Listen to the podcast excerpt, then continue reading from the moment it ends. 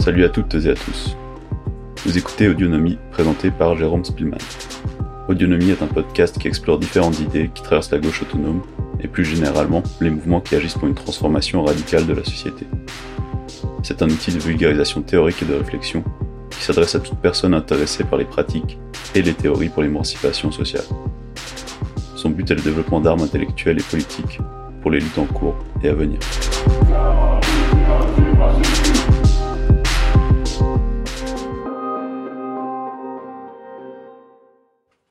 Dans le dernier épisode, nous avions décortiqué une interview de Schwarz qui illustrait les trois premières techniques rhétoriques du confusionnisme.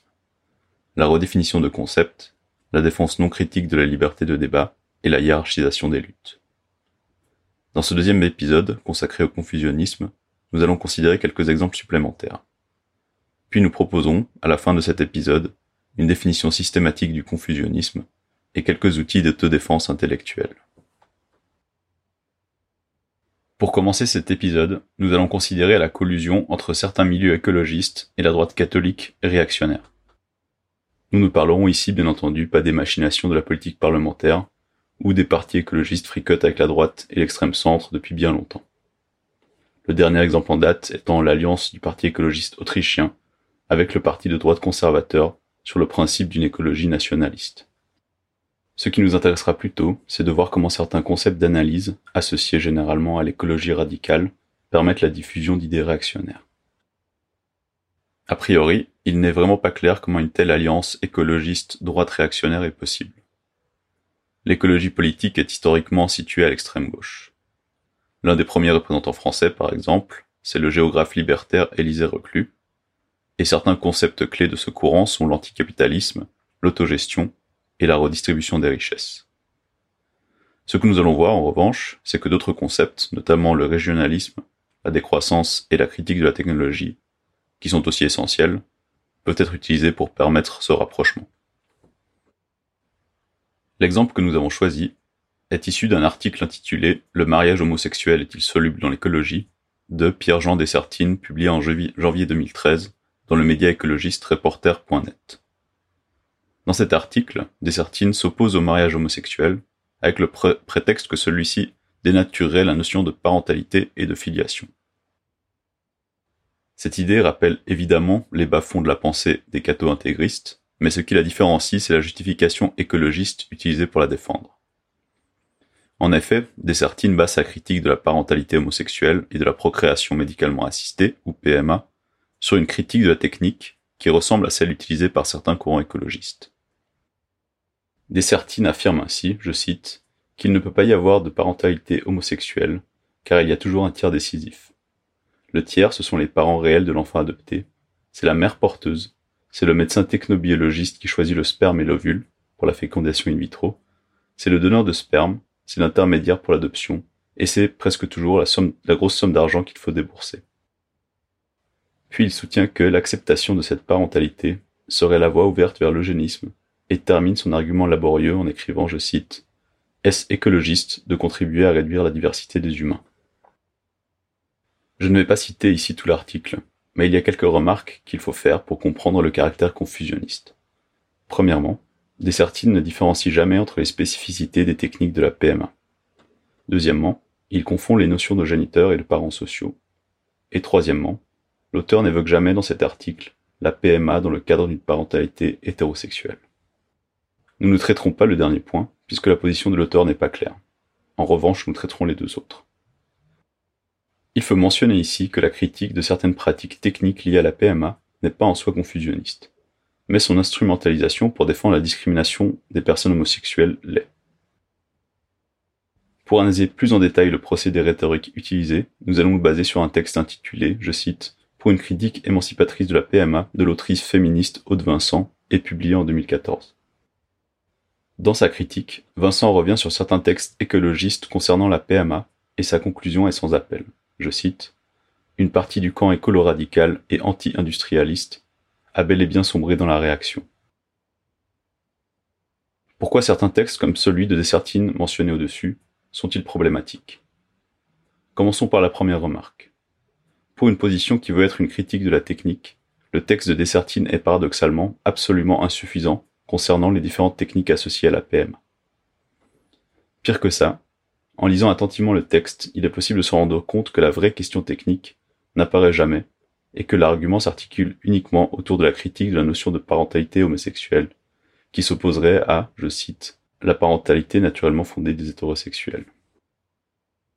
Sous des aspects de critique de la technique, nous retrouvons ainsi l'argument de l'appel à des valeurs, soi-disant naturelles, qui rapproche cette position de celle de la droite réactionnaire et qui permet parfois de glisser vers la misogynie et l'homophobie. Pour le comparer à un argument critique non confusionniste de la PMA, nous revenons au texte d'Aude Vincent. Suivant ce texte, décrivons donc les différentes techniques de la PMA.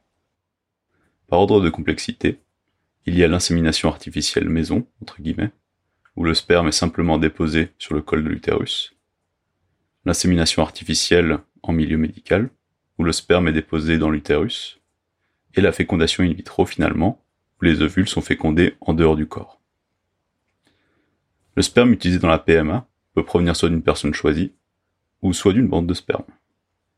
Il y a donc des questions qu'on peut légitimement poser sur la PMA, par exemple sur la manière dont le sperme est choisi, et dans le cas de la fécondation in vitro, la question de la sélection des évules fécondés qui vont être implantés dans le corps. Il y a aussi la question du seuil de technicité toléré, avant qu'on puisse considérer la technique comme aliénante. Mais pour cela, il faut d'abord se rendre compte que l'insémination en milieu médical, par exemple, n'est pas plus complexe que la pose d'un stérilet. Comme le souligne Vincent dans son texte, les techniques de la PMA, je cite, correspondent à des degrés de médicalisation différents et dont toutes ne sont pas sujettes à une dérive eugéniste et marchande. Puis encore qu'il est nécessaire, je cite, de mener un débat qui s'attache à l'étude des seuils techniques avant de gloser sur le genre des parents.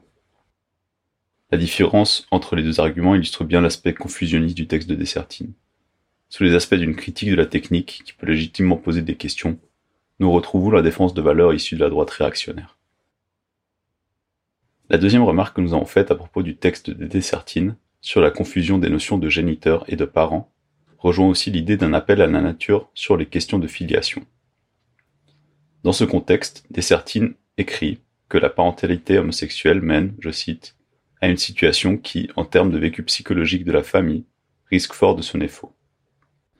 Plus explicitement, il écrit que la parentalité assistée, avant la loi sur le mariage homosexuel, je cite, était toujours une remédiation à un état de choses anormal. Faut-il donc comprendre que le cas du père absent est plus normal que le cas de deux parents homosexuels? La notion de la famille dite traditionnelle est elle aussi critiquable?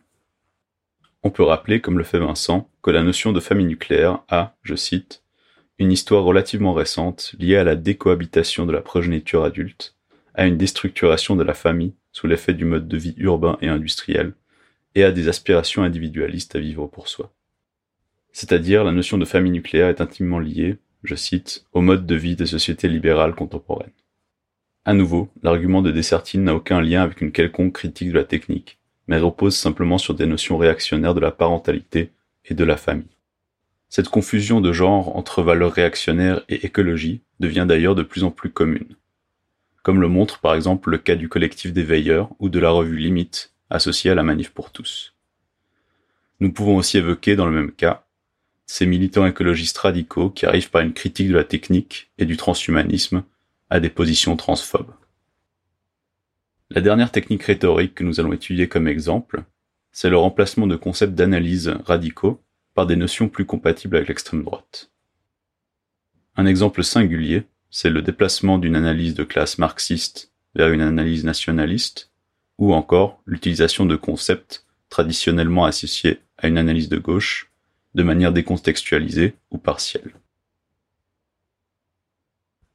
Pour illustrer cette technique, nous allons nous pencher sur la ligne d'argumentation qui lierait l'immigration à la baisse du salaire. Cet argument est bien entendu un classique de la pensée nationaliste et xénophobe, mais malheureusement il apparaît aussi parfois dans nos milieux de gauche et présenté comme une analyse marxiste. C'est le cas par exemple dans un entretien de George Kuzmanovic avec le journaliste Rémi Noyon, publié dans l'Obs en 2018. Kuzmanovic, confronté à la question de savoir si l'argument qui relie la baisse des salaires à la migration ne favoriserait pas l'extrême droite, répond, je cite, lorsque vous êtes de gauche et que vous tenez sur l'immigration le même discours que le patronat, il y a quand même un problème. Puis encore que son analyse serait une analyse, je cite, purement marxiste. Plus loin, concernant les travailleurs européens en France, il précise S'il y a un appel d'air, il vient du patronat, qui maximise ses profits en exploitant la misère du monde. Que se passe-t-il dans cet extrait? A priori, le cadre de réflexion semble être une analyse de gauche sur la question des migrations. Kuzmanovic le dit lui-même, son analyse sur la migration serait purement marxiste. Nous allons voir en fait que ce n'est pas le cas, et que le déplacement conceptuel de son analyse est en réalité un marqueur du confusionnisme. Pour mieux comprendre la technique rhétorique, il faut se pencher sur les présupposés des affirmations de Kuzmanovic.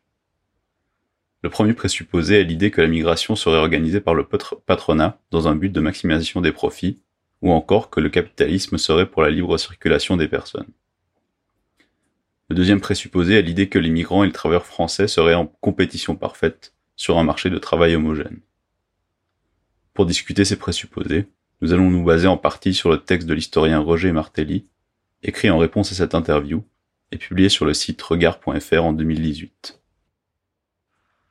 Le premier présupposé part de l'idée intuitive que si le capitalisme, dans une recherche d'accumulation des profits, favorise le déplacement des marchandises et des capitaux, il devrait aussi favoriser le déplacement des personnes. Mais cette intuition est fausse. Le capitalisme ne fonctionne pas de la même manière au niveau international et national. Si le capitalisme a en effet intérêt à maximiser la compétition entre les travailleurs internationaux, son but est surtout, je cite le texte de Martelly, de maximiser la compétitivité par la réduction globale des coûts salariaux et la réduction des coûts, je cite à nouveau Martelly, s'opère avant tout dans les zones de faible prix du travail, c'est-à-dire dans l'ensemble des pays du Sud. En fait, le capitalisme global aurait plutôt tendance à favoriser la fermeture des frontières de ces États pour retenir les travailleurs de ces régions. En fait, Kuzmanovic néglige les conflits d'intérêts qui peuvent exister entre les différentes sections de la bourgeoisie et réfléchit dans un cadre qui est uniquement national. Le glissement conceptuel est encore mieux illustré dans le deuxième présupposé. Implicitement, dans l'argument de Kuzmanovic, il est admis que le prix du travail serait fixé par son prix de marché, c'est-à-dire par l'équilibre entre l'offre et la demande. Mais cela ressemble plus à une analyse libérale classique. Dans une perspective marxiste, il faut prendre en compte aussi l'état de la lutte des classes dans une société pour expliquer le prix du travail. Par exemple, en France, il existe un salaire minimum ce qui signifie que le prix du travail ne pourra jamais descendre en dessous de ce salaire, indépendamment des niveaux de l'offre et de la demande. Ce qui peut créer une pression sur les salaires, en revanche, c'est la différence de statut créée par le patronat entre les travailleurs. Si les travailleurs étrangers arrivent à obtenir un métier qualifié avec une rémunération moindre, le patronat peut utiliser cet état de fait pour tirer les salaires vers le bas. Cette dégradation n'est pas due à l'offre et à la demande perturbée par des travailleurs étrangers, mais à l'état de la lutte des classes à ce moment donné. C'est le patronat, indépendamment de l'offre du travail, qui diminue les salaires. Si la lutte est favorable aux travailleurs, cette baisse ne peut pas se faire, et d'un point de vue de renforcement de la lutte, il est bien sûr avantageux de s'allier avec les travailleurs immigrés sans papier, comme l'a récemment rappelé Philippe Martinez. Pour revenir à notre propos, l'interview de Kuzmanovic, dans sa ligne d'argumentation, illustre bien la manipulation.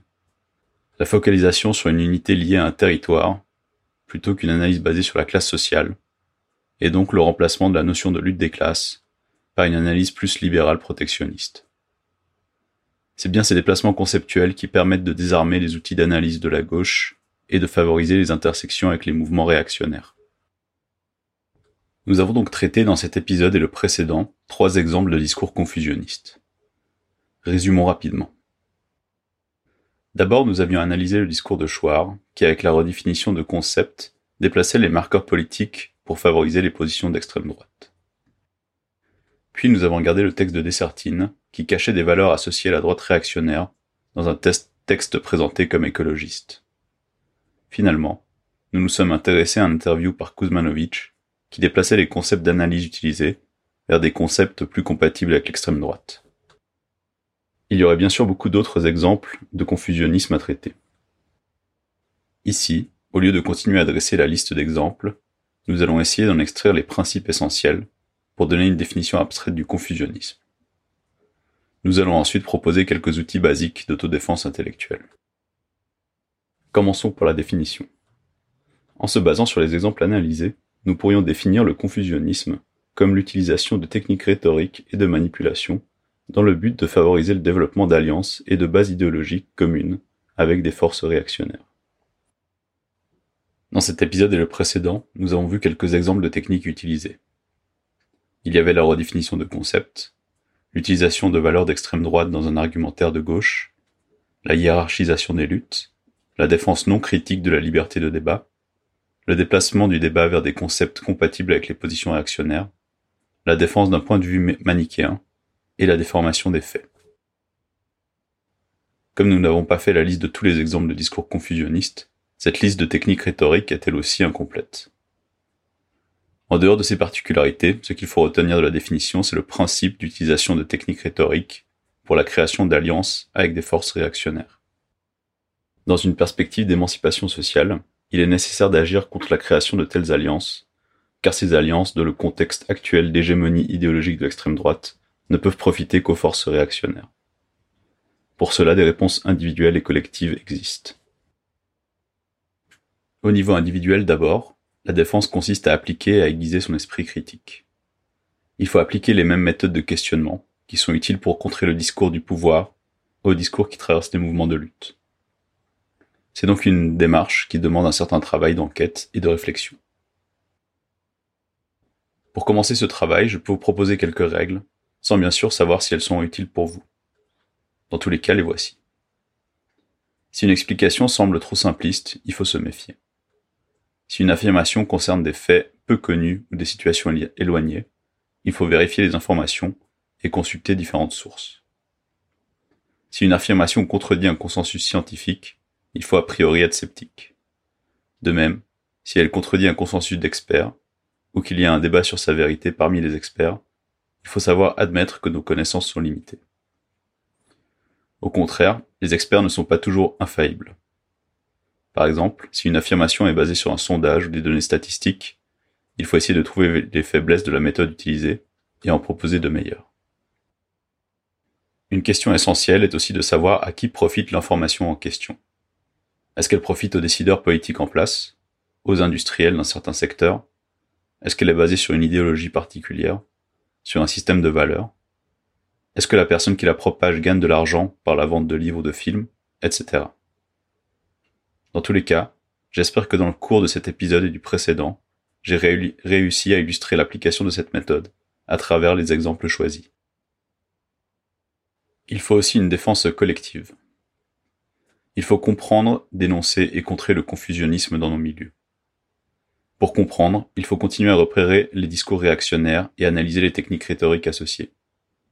Des sites qui recensent des exemples de discours confusionnistes existent déjà, par exemple le site du collectif La Horde ou le site gauchedecombat.net.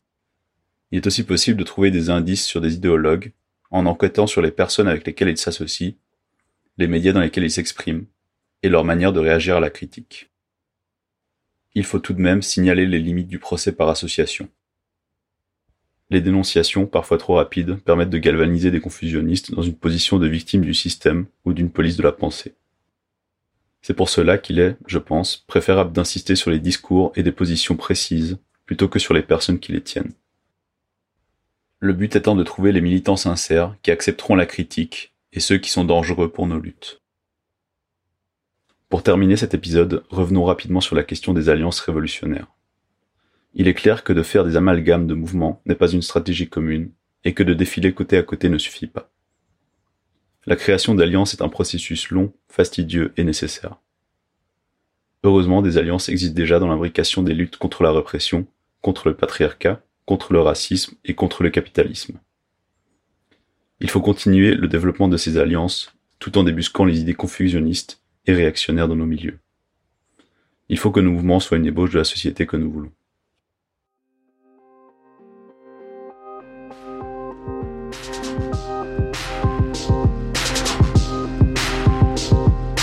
Merci d'avoir écouté cet épisode d'Audionomie. Si vous avez apprécié, n'hésitez pas à en parler autour de vous. Ce podcast est disponible sur toutes les grandes plateformes, ainsi que sur le site audionomie.net. Pour réagir à cet épisode, vous pouvez me contacter sur le compte Twitter audionomie ou par mail à l'adresse audionomie.riseup.net. À la prochaine.